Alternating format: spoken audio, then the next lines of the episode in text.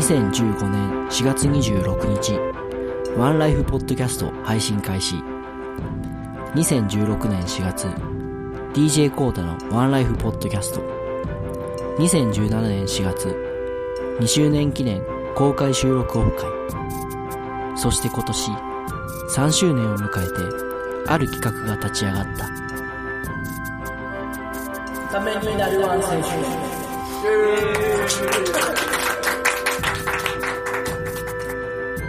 この番組は明日に生きるヒントを得るポッドキャスト番組です明日に生きるヒントを得るポッドキャスト番組こんばんは第1回ワンライフポッドキャストナビゲーター役のミッチーです悪魔です。どうも。どうも始まっちゃいました。始まりましたねこれをねワンライフっていうのはそのとある生き方とか人生っていう意味な意味でつけたんだけど、まあ、全ての人生が宝物。ポッドキャストを通して、通してなんかか感じてもらえたらいいなっていうふうな思いですね。今宵集いしプロではないべしゃりの達人が明日から使える渾身のためになる話を披露する。第1回ワンライフポッドキャストプレゼンツ。ためになるワン選手権。開幕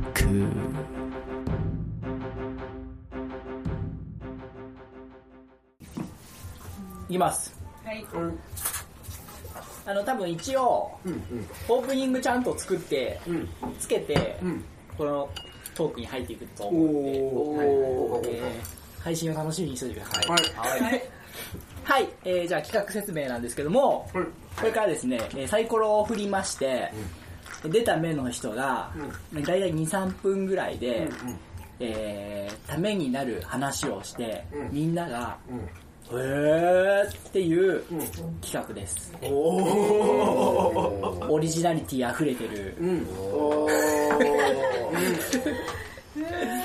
まあ一応、あれなんですよ。この番組は、明日に生きるヒントをお伝えする番組と歌ってますので、えー面白い話とかではなくて、なんかね、こう、みんながこう聞いてて納得するような、なんか明日から参考にしようみたいな、それは生活に役に立つためになるとこう人生に役に立つってあるじゃないですか。いや、全部ありだと僕は思います。全部ありだから、自分が今まで経験してきたことを話してもらってもいいし、例えば漫画とかアニメから、こんな、なんかあるいいセリフを聞いて、あすげえなんか僕感動しましたってなるような言葉でもいいし、えー世界の有名著名人の名言格言とかでもいいし、もうその一言で終わってももちろんいいですし、はい。はい。失敗談もありですか？失敗談ももちろんありです。ああ、言いやすくなった。なんか多分、この番組で語っていただいた皆さんですから、二つや三つ、四つや五つ、うんうん。持ち合わせるんじゃないかと。あらららららら思ってですね、こういう企画を考えてみました。はい。はい。はい。じゃあ、もう行っていいですか？はい。はい。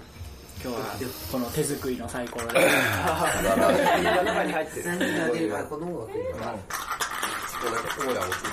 出る。よ。出る。よ。出る。よ。喋りたいって。だからさ、転がらない、転がらない。すげえ。じゃあ、長野さん、今日車で来て、うんその辺に止めたんですけど、今日の話ですか？早速。駐車場の目の前のね、うん。ソープランド桃山が閉まってましたね。うんうん。うんしまっしまったね。た。潰れましりますね、これは。た。まだ気が。いやいや、え？潰れ、潰れ閉まってたて、あの、全部奥座敷に行ったらしいです、女の。子。あためになる。ためになるわこれは。だから桃山行ってももうダメだよっていう話。奥座敷に行けばいいって奥座敷に行けば、ためになるな。ぁ。なんか今安心します、すごい。じゃあ行きますよ。お藤原さん。出た、そんな。あーちょっとどうしようかな。ハードル上がってますからねハードルがねだいぶ上がりますからね。ねやばいですよね。いやまあちょっと長くなるかもしれないんですけど、ちょっとあのみんな聞いたことあるかもしれないですけど、引き寄せの法則についてちょっと。おちょっと持論をちょっとだけ話させてもらうんですけどおそうです。あの実際多分ですけど僕引き寄せの法則をん。発動しちゃってたんです。発動。はい。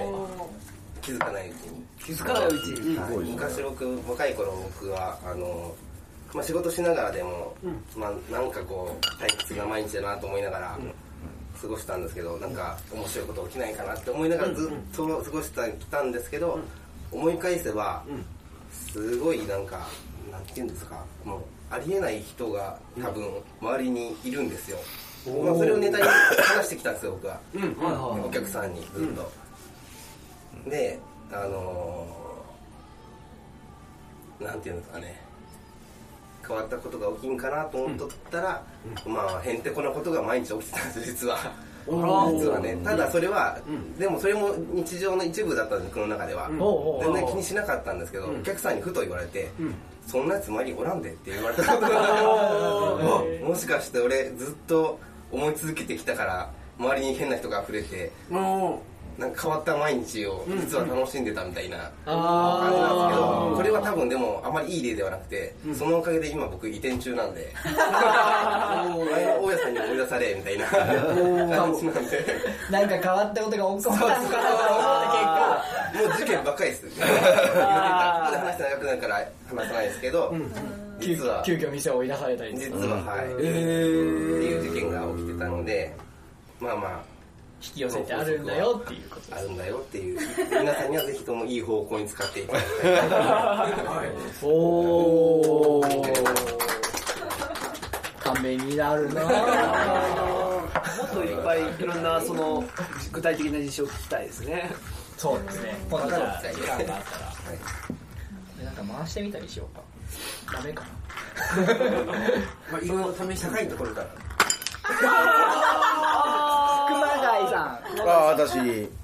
私じゃ多分もうこれすごいためになると思うんですけど、自信あるんですけど私ブラックミュージックが好きでよく聞くんですけどその R&B って皆さん聞いたことある、あります？R&B まあ R&B ってやっぱもうちょっと甘い雰囲気の中で、あのかかる曲だと思うんですけどあのトレイ・ソングスさん。っていう方の「ストアラン」っていう曲があるんですけど、もうまさに甘い曲なんですよ、ただ僕ら日本人なんで基本的には英語が分かんないじゃないですか、すっごいためになること言ってるんですよ、ストアラン、なんで店に走るか、なんで店に走るか、え品物が売り切れるから？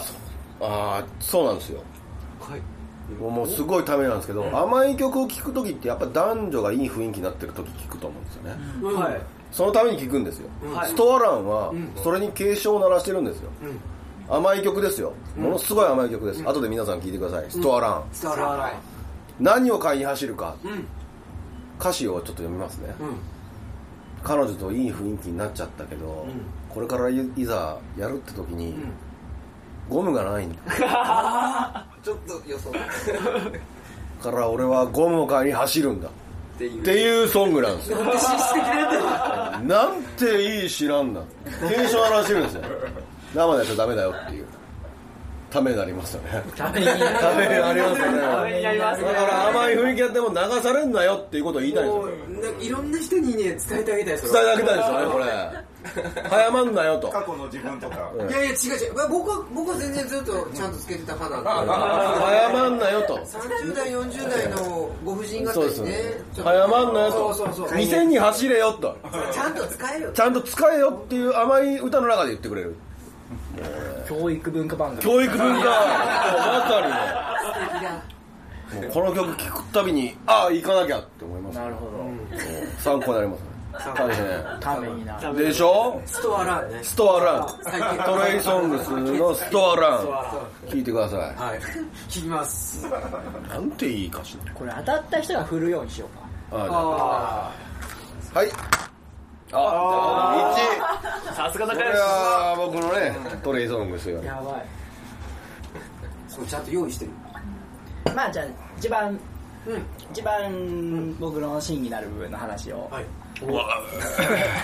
2004年にはい。僕じいちゃんが亡くなりましてですね、はえそのおじいちゃんの死によって学んだというか気づいたことなんですけど、えー、とじいちゃん、まあ、身近な人が亡くなったのがその時も初めてだったんですけど、こう人ってやっぱ死ぬんだなっていうのと、まあ、命に限度があるってことを学びましてですね、で僕そこで、まあ、もう本当3日未満泣いていろいろ考えたんですけど、えーそこで一番行き着いたのが、こう時間はもう有限だから、自分でやりたいことは全部やろうって思ったんですでただそのおじいちゃんはすごい人にこうなんて奉仕をする人だというか、なんか与えてた人間で死んだ時に本当いろんな人から葬式来てもらったりとか感謝の言葉を言われて、み言われてるのを見てですね、なんか人に感謝されるような人生をしたいな。ああ素敵。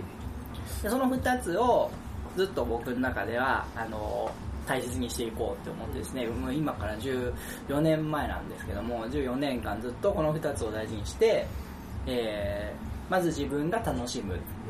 それが誰かの役に立つ誰かの幸せにつながることをするっていうのを自分の中でなんかこう理念というか、あの思いにしてですね、これをハピフルプロジェクトっていうタイトルを自分でつけまして、でハピフルっていうのはハッピーが溢れるっていう意味で自分の造語なんですけど、なんかこう何かをするときに全部基準として、これは自分が楽しめるかどうかっていうのと、回り回って誰かの幸せになるかっていうのを考えてやるようにしてて、え今度ワンライフポッドキャストもそういう思いでやってますと。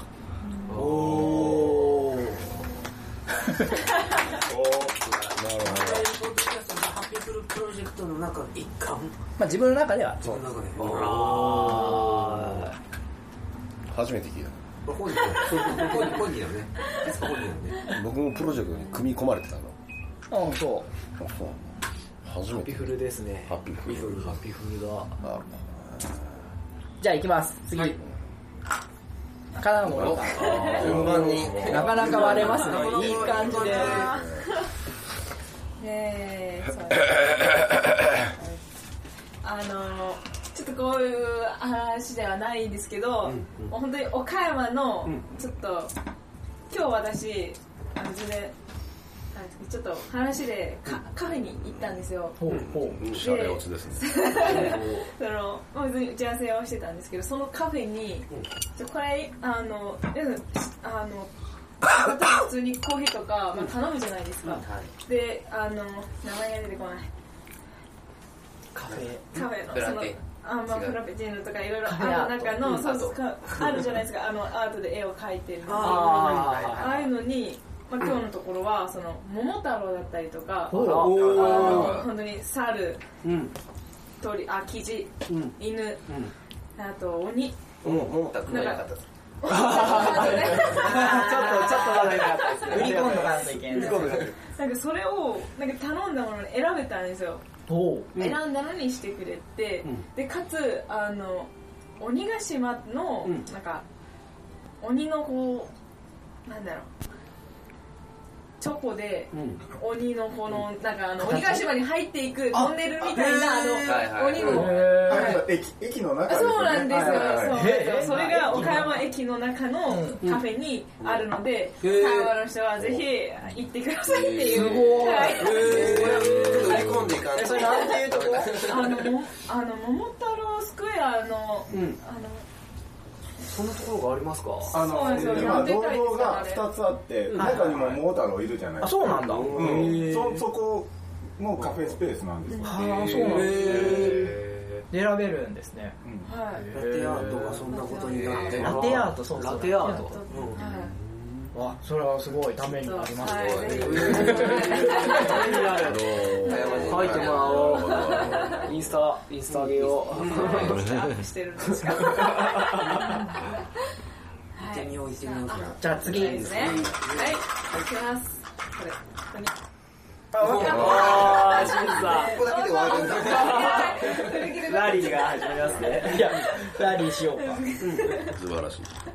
じゃあ次2つ目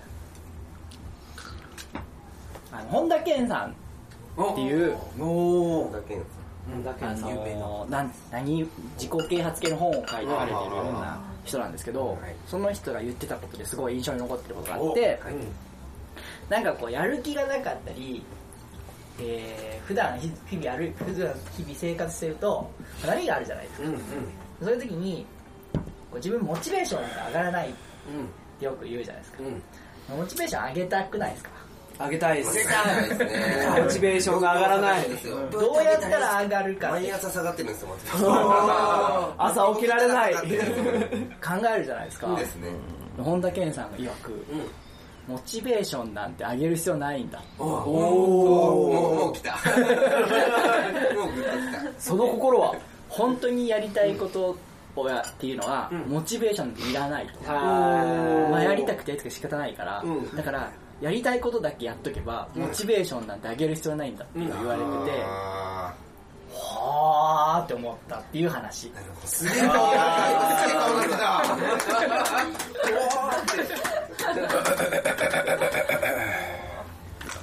難しいですけどね。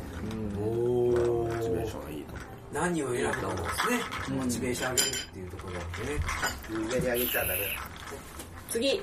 おい。はいおなるほど。さん。はい。帰った。リターン。帰りましたね。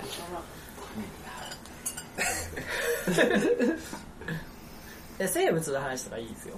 あーいやまあちょっとあのさっき金森さんが話してくれたカフェつながりなのかな。さすが。おスターバックスあるじゃないですか、はい。はいはい。この後フェイスブックにもまあ書いたりしたんですけど、あのああいうとこ行ったらまあマニュアルでしっかりされとるから、あれでまあ例えばその、まあ、カフェラテ飲みますってなった時に、注文したらいろいろどうしますかって聞かれるじゃないですか、で僕前、えー、と店内で召し上がられますかお持ち帰りされますかみたいなのを聞かれてすげえどっちでもよかったんです。はい。お。あどっちでもいいですって言ったらおおすごい言ったらえって言われたのであのちゃんとどっちか答えたいと思いマニュアルがあるから。マニュアルがあるから。マニュアルなかった想定外。想定外のこといや本当どっちでもよかった。マグカップか紙カップかって言われたら選べる。まあそれもどっちでもいいんだけど。できるだけそういう答えはやめてあげた方あれ不思議な話ですよね。カップで渡すんだったら店内でも外でもどっちでもいいわけですからね。本当にこれでいいんですけど。どっちでもどっちでもいいんですよこっちは受け取ってから考えるあんまりどっちでもいいっていうシーンがないかもしれない。でも選択肢を与えられたら選んでしまうっていう、ああの選ばなきゃいけないって思い込んでしまうっていう、いいのか悪いのか明太クリームパスーおそれはでも深い話選べる自由の代わりに選ばなきゃいけないっていう自由を与えられてるああ、確かに確かに。そこに反骨心を翻したんですねもう普段からそん。な感じさすが。そこはどっちでもいいさすが答え答えがこの選択肢の中にないんじゃけど アンケート。どっちでもいい。みたいな一回試してみようかな。なるほど。確かに確かに。ためにはならんかもしれんけど。いやでもちょっと考えさせられる。人生のヒントになる、考えさせられる。あれですね。じゃあお願いします。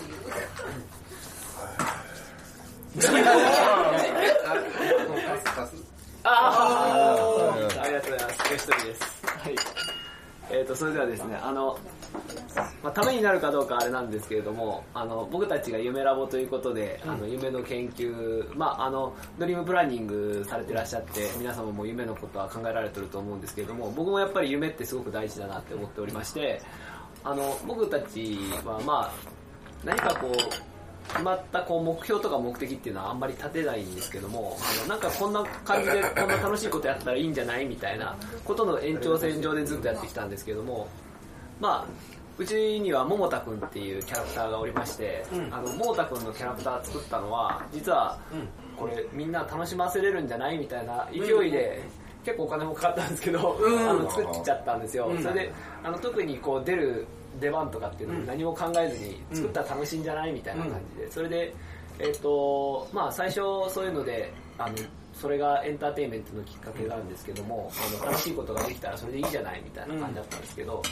えっと、あのそれでまあ桃田君もともとどんな感じのキャラクターにしようかみたいなところから始まりまして、それでレッサーパンダのキャラクターで、えー作るにあたって別にこう何かこう特定の理由があるわけじゃなかったんですけど、僕たちもともと池田動物園が好きで、であの池田動物園岡山の動物って言ったら池田動物園のレッサーパンダだよねって言って、いうところから僕たち作り始めたんですけどそれであのそうこうしているうちにですね、あのいろんなご縁がございましてあのまあ池田動物園でちょっと、あの芸というかをさせてもらえるようになりまして、それでそうこうしているうちにですねなんと、あの去年池田動物園の応援大使ということで任命させていただきまして。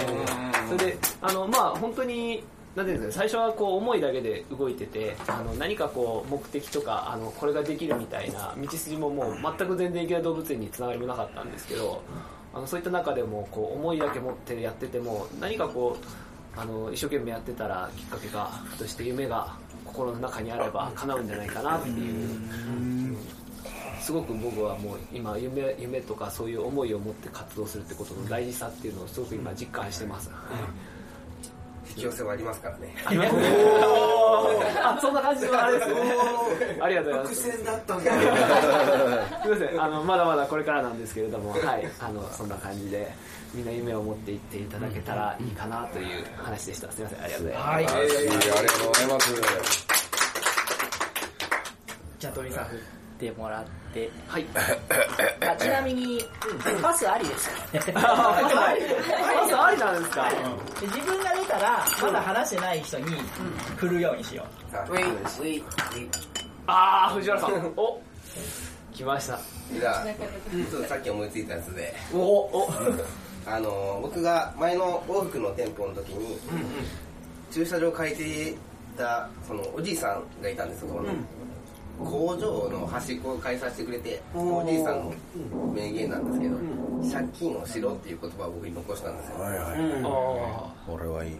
ー、借金を、借金を、借金を背負わさせてるくまちゃんが。あの俺はまあ、おじいさんの昔話なんですけど、そのおじいさん生まれる前の話で、あのおじいさんの親が自分のその長男のために貯金をしとったらしいんですよ、で、まあ、それがその当時郵便局の簡易保険って言って昔はもう強制的に入らされてたらしく、で昔のお金で10円一月10円、で結構な大金だったらしいんですよ、でいっぱいになったら何ぼだったかな。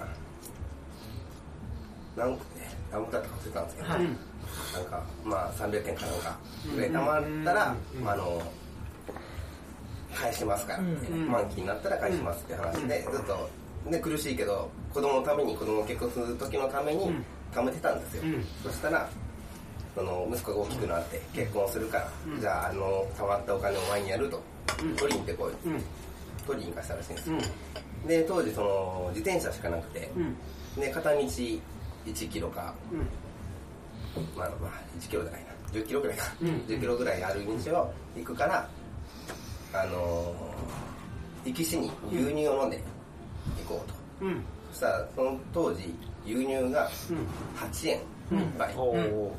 二十二十何年後経ってたらね、で行ってあ違うわ。ごめんなさい間違えました、はい。大丈夫満期になったら30円。う。うん。うん。っていう、まあ、30円でも当時はもうあの家が建って蔵も建つような大金だったらしいんですけど、で二十数年後経ったら、あの牛乳が8円になってて、であ行って帰る時にパンを買ってパンが10円、でまた牛乳飲んでまた8円。残りが4円、ーうん。になって4円お前残ったわって嬉しそうに持って帰ったら親が泣き崩れてそんだけしかねえんかみたいな。要はもう物価が変わりすぎちゃって。そうそう。コツコツ食べてたのに大変な思いして。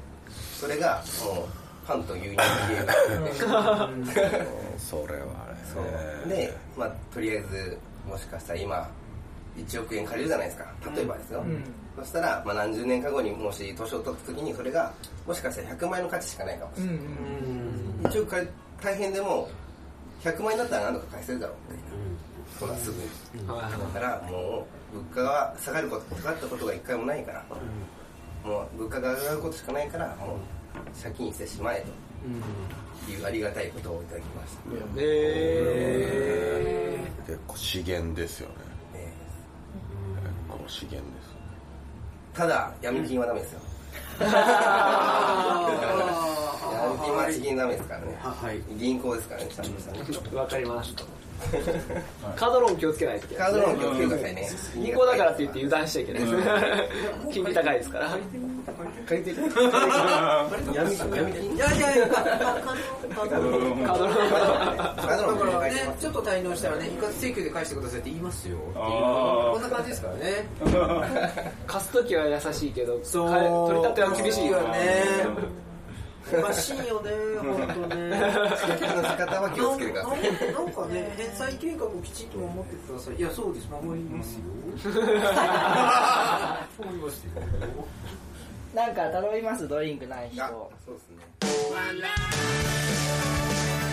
ワンライフポッドキャスト。ワンライフポッドキャスト。ワンライフポッドキャスト。ワンライフポッドキャストワンライフポッドキャスト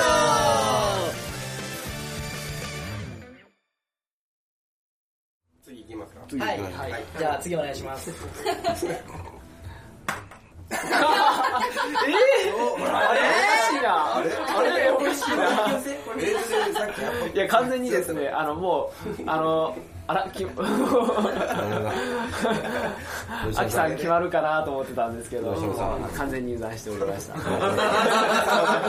あるあるあるあるあるいやーあのためになる話ではないんですけれども、えークイズをしたいと思います。あの 最近最近ちょっとですね、あの動物園ということで、動物のクイズをあのちょっと出したいと思うんですけれども、えーキリンの鳴き声です。キリンってどんな鳴き声をするでしょうっていう、聞いたことあるのにな何だったっけな思い出せないなこれ。いきますね。はい。1番、にゃうん。ー。2番、ワンワン。そんなバカだ。3番、もそんなバカだね。怪しいな。う。4番、うん。バオー。おさあ、どれでしょうか？バオ えバオってなんだ。さあ、どれでしょう？いやーどれだ1 番だと思う人 いやーいや可能性可能性はなくなくも2番だと思う人。い。やなんだっけワンワン。ワンワン。あ3番だと思う人。えー、じゃああの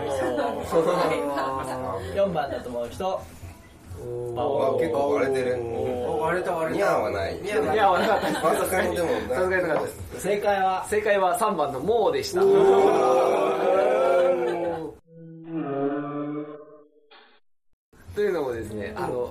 キリンはですね、牛の仲間で、モーと鳴くらしいんです。ただし、あの、子供の頃にほしかほ鳴かないらしくって、しかも、飼育員さんも、池田動物園の飼育員さんに聞いても、泣いたのを聞いたことがない。だから、あの、モーと鳴くらしいと飼育員さんが言います。えなんか気になるのは長野さんが当たってたかどうかですよね。5外れとった。あれでなんですか？生物皇帝ペンギンあれだけ語ってください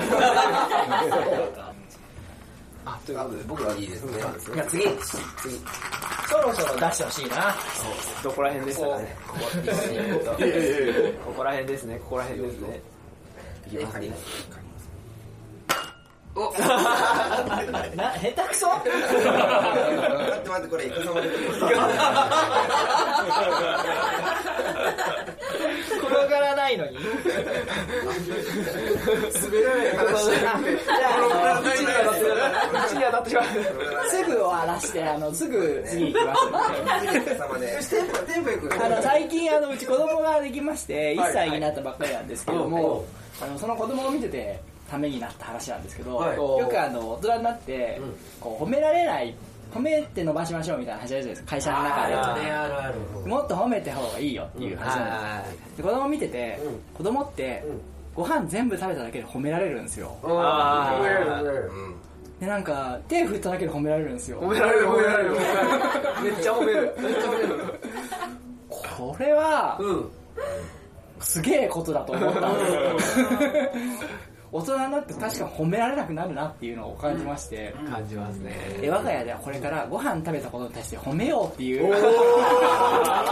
それはどういう対象で？えおかその奥さんと二人で。楽しすごいよく食べた。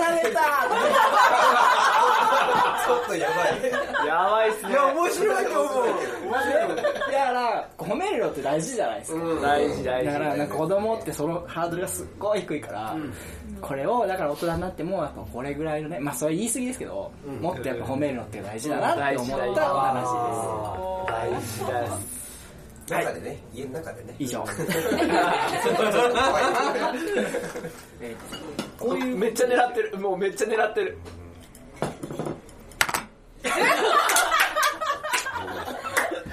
まさかの？いや。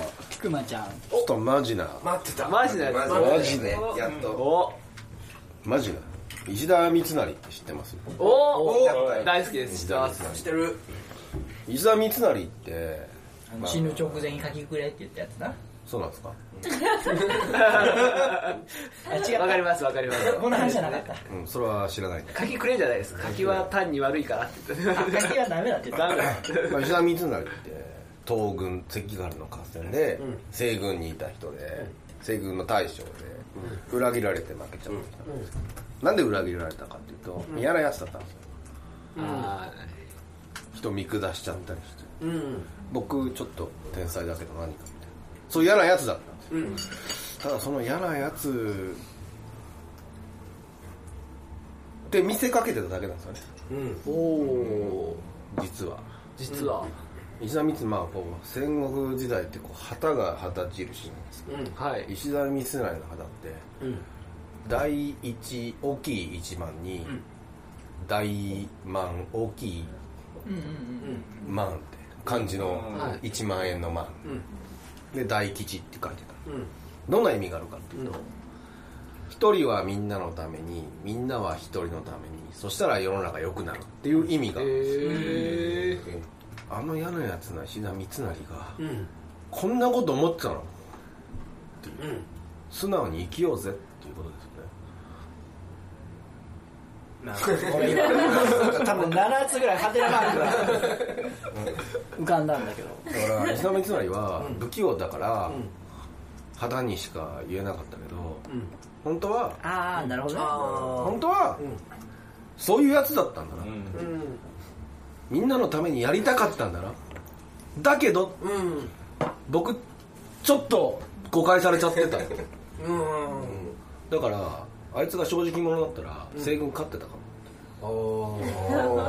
すごいすれ違いで。すれ違いでまさにすれ違いですよね。じゃあ次行きましょう。メモ紙がもう。次もやる気満々ですね。ちゃんと用意されてるところすごい本当に何も考えてない。これは10個用意してくることを約束したからすげえ次振ってください。次に次の次もうなんならこれでもいいけど もうこれでもいいですよ。いやまだ話してない人がいるのよ。え？話したいですか？その流れじゃない僕以上に。今さ、そういう流れだったじゃんずっと。ね？見てた？ここ23回ずっとそういう流れだった？ら聞いてなかった。いやでもそんなの僕話したいから。どうぞどうぞどうぞ。せっかく用意してきたのどうぞどうぞ。じゃあ振ってくださいはい。ちゃんうまいな。持ってる今のちゃんうまいな。すごいなこ当然の顔するけどまあみんな僕の話聞きたいんでしょうね。のサイコロ振る才能がある。僕の話聞きたいんでしょうねうん。聞きたい聞きたい。でしょうみんねなそれ狙ってダメだぞでしょうね。あのー、まあね。漫画の話なの。おいいねいいね。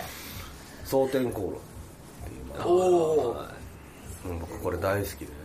蒼天航路三国志の漫画なんですけど今までの三国志漫画と違うんですよ、何が違うかっていうと今までの三国志の漫画は三国志演義っていう架空の物語をベースにした漫画が主だったんですよ。だから蒼天主人公が劉備っていう。はい。でさ蒼天航路はその三国志の生死っていう本当にあった出来事をベースにした初めての漫画だからすごい注目される、で主人公曹操っていうはい。演技だと悪者にされてる人が主人公。でその曹操が名言いっぱい言うんですけど、その中の名言で、あの すごい強いやつの城を攻めることになって、はいもうむちゃくちゃ強い。呂布ってやつなんですけど。あ呂布もう相当強い、三国志一番で強い。最強。最強って言われてる。最強。やつの城を攻めることで軍師たちと集まって相談するんですよ、どうする、ここどうする？あいつ半端じゃねえよ、ってなってる。でその中の一人が、もうし城ごと当時の中国の城って、お城の中に町があるみたいな感じなんですよ、で城ごと閉じ込めて水攻めにしましょうっていう。一人で。もう一人の軍師はそれやめましょうと、もうしお城ダメになっちゃいますそんなことしたらそんなことしたらお城水浸しになってこの先何年も復旧できません、だから別の策を考えましょう、曹操は水攻めをほっとったんですよ、その時言った言葉が、戦は100年のために戦うんだ。って言ったんですよ10年20年じゃないんですよ。100年先見て戦うんですよ。この最強のやつを倒すのは今ここしかないから、10年20年じゃなくて100年先見て倒したっていうね、だから僕も出て、10年20年、はいもうこれカットで じゃあ。何回俺クマちゃんの カットしてきたかじゃあ次行こう。ダメなんですね。うんだって全部隠してまたかもう。またか。うまいな本いやその場に。まあまあじゃあ才能があるよ。じゃあじゃあ石石尾さん。え何？僕パスパスあどマジで？マジで。いいの？喋って、うんお願いします。あんま引っ張らなくていいねこれね。ええどうしよう？じゃあ2つあるよ。今さっき考えた中で、成功体験と失敗体験とあるんだけどどっち聞きたい？うわ。どっちでもないやつ。どっちでもないやつ。ここでどっちでもないの選択肢が出ましたね。選択はないしないためになる方で どっちも食べたよ。あそうかさっきの長野さんの話からちょっとどっちでもない。選択肢を自分で出してきたどっちでもいいです。選ばせないよ じゃあ結局悩んだけどあの今頭の中にあるやつで喋ります。えっとですね僕のためうわーすまんね。ためになるかどうかは分からんのですけど僕の実体験の話です。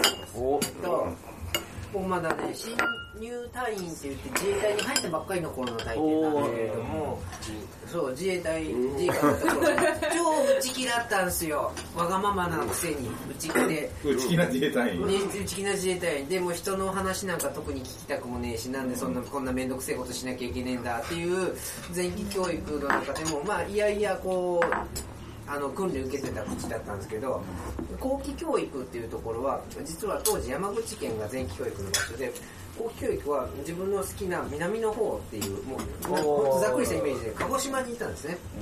沖縄はちょっと募集人員がないからってことで鹿児島に行ったら、まあ、あのよくなんとかデビューってあるじゃないですか。高校デビューとか、まあ、自分変えよう的なね思考でで僕はあの自衛隊デビューそう自衛隊の中で教育デビューを考えたんですよ教育デビュー。今までの今までの自分じゃないのをここで出してやるとはいはい。自分を変えるんだっはいはいはいて言ってでもそんなことって結構何していいかよく分かんなかったんですよね。じゃあ自分の嫌だのことを嫌じゃないって思って全部返事していこうって。だからもう何々しなさいえーって思ったことではいってこう大きい声で喜んでおーいいですね。やっていったら本当些細なことの積み重ねだったんですそれ毎日やってたんですよ。嫌がいや自分の中心の中では嫌だけども嫌なことをこそ頑張ってやってたらある日あのもう本当鹿児島のその上官の中でも結構古株の人がそういう教育ちゃんとつくんですけどその人にね俺はこの後期教育の期間の中で一番こいつはすごいっていうやつがいるんだっていう時にああそうすごい誰なんでしょうねって思ってたら「石尾お前出てこい!」って言って「はいはいはいはい名指しお前何やっててもいい返事して自分から前に進んでやってきたよな」って。あ、あ、はい、あったった、あ、そうなの？みたいな。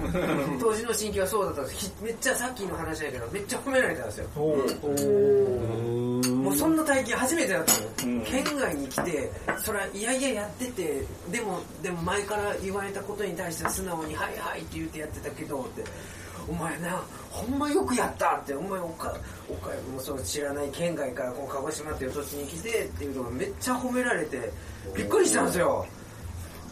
なんか日々あの嫌だと思いながらも前向きなことしてたらこんな風に認められるんだって思ってそこからこれはいい体験ということで成功体験の話なんですけどねこれ。大成功。大正解うん。まあ、その時ただ唯一一個だけあの指摘されたのが「おみお土産長いんだよ」って言われて。あの誰か安全神様持ってるかっていうことでもうその場でガーって消す「いたたたたいたたたた」って思いながらっていう結構ワイヤする先輩、まあ、大先輩だったんですけど、まあ、そんなに褒めていただいたということでですね、もう嫌なことでも、まあ、新隊員新入社員さんとかね仕事を任せられた人もいるかもしれないですけど進んで喜んでねいやでもちょっと気持ちよく返事してやってみようとしたらね褒められるかもしれないんですよ。っていう話でした。なるほど。いい話。大事ですよね。出たよ。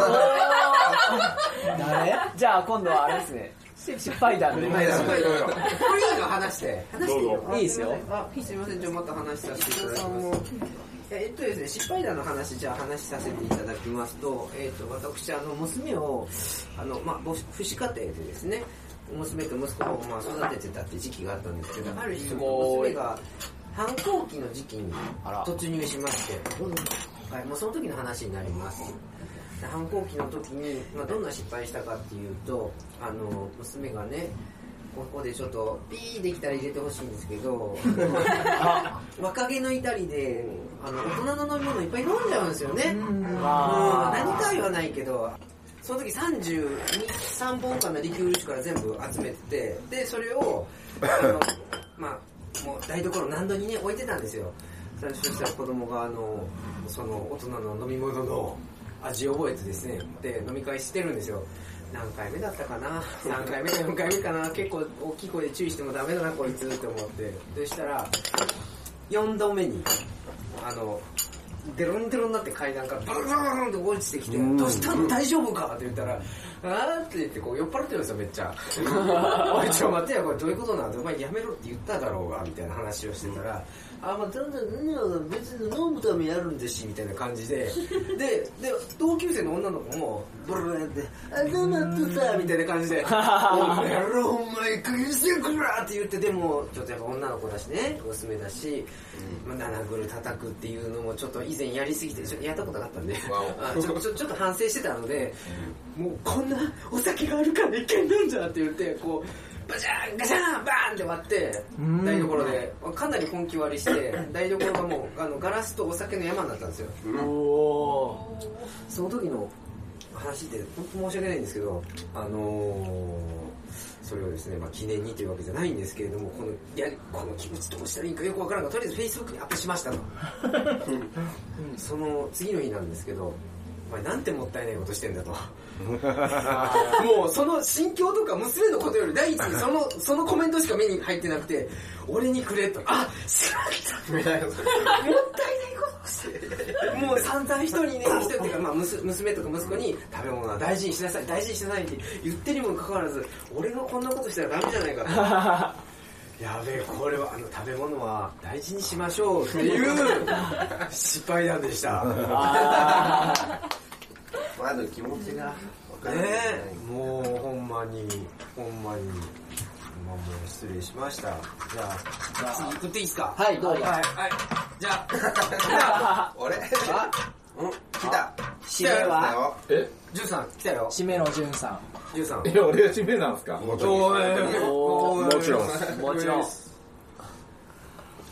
えーっと落ち。ポチよく自分に向き合うって大事って言うじゃないですか。おあのやっぱり自分がどうしたいかとか自分があの今どういうふうに思ってるかとかが大事って言うじゃないですか、でも自分に向き合うって言って、大概の人こう散歩に出たりとかドライブ出たりとか、あのいろいろこうするんですけど、あのすごくよく研究してる人がいて、うんうん、あの高田亮の奥さんがねあ、うん、あのゆきさんゆきさん。あのゆきさんがね、うん、あの結局そのいろんなことを研究してる人が、うん、もうたどり着いたところは、やっぱりね物理的に自分と向き合わないと、自分と向き合ったことにならないっていう、つまりつまりどういうことかというと例えば鏡だとかあるいはあの何か自分が思ってこう書き出す。で書き出したのを書き出しただけで終わる人がいるけども、書き出しただけで書き出したものをちゃんと自分で見ないと向き合ったことにはならないっていうね。あのいろんなことをいろいろこう研究した人がやっぱりたどり着くのは自分が自分と実際に違うあの自分と物理的に向き合ってあの、まあ、鏡でもいいし、まあ、その書き出したものでもいいしあの物理的にその向き合わないと人間って向き合ったことにならないしそれであのその物理的にその向き合う時間っていうのはやっぱ作らないと。あのその自分と向き合って次のステップとかにはやっぱつながっていかないねっていうことらしいですだから自分と向き合おうと思ったらやっぱりきちんとあのなんか書き出すな書き出すすげえ。鏡なら鏡でもいいし、うん、そういうのと向き合う時間を自分と作って、うん、大事な節目節目の時にね、うん、あのそういうふうに向き合うような時間を作ってあの自分と語り合うっていう時間が大事なんじゃないかなというふうに思います。はい、すごい。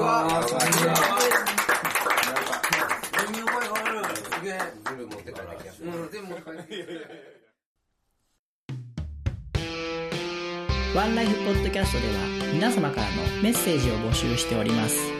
ブログ、Facebook、Twitter のメッセージ機能、もしくは Gmail にてお送りください。Gmail の宛先は onelifepodcast.gmail.com onelifepodcast.gmail.com ワンライフポッドキャスト .gmail.com まで現在募集中のコーナーはブログ、フェイスブックをご覧ください。皆様からの愛のあるお便りをお待ちしております。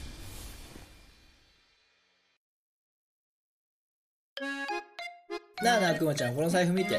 どうしたんこれ買ったん？いや、修理したんよ。備前表帳比較美芸ってとこで。えすげえ、新品みてえじゃん。うん、ホームページ見たらいろいろ載っとるよ。あ、ほんま？備前表帳うん。比較はね川の比較ね。で美芸は美しいに難しい芸。難しい芸って。あああったあった。靴とかカバンとか革製品全般修理してくれるよ。へえ岡山市北区柳町。え？うんどうしたん？表町なのに柳町にあるんじゃな。ほんまじゃな。備前表町比較美芸。お問い合わせはホームページお電話で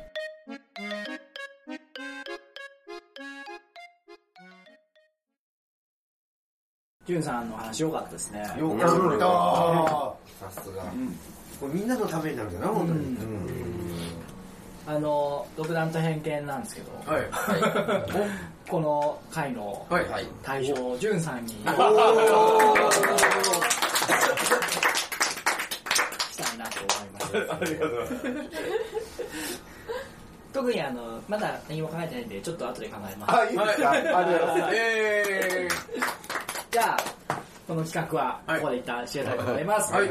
お疲れ様でした。お疲れ様でした。お疲れ様でした。おめでとう。おめでとう。ござい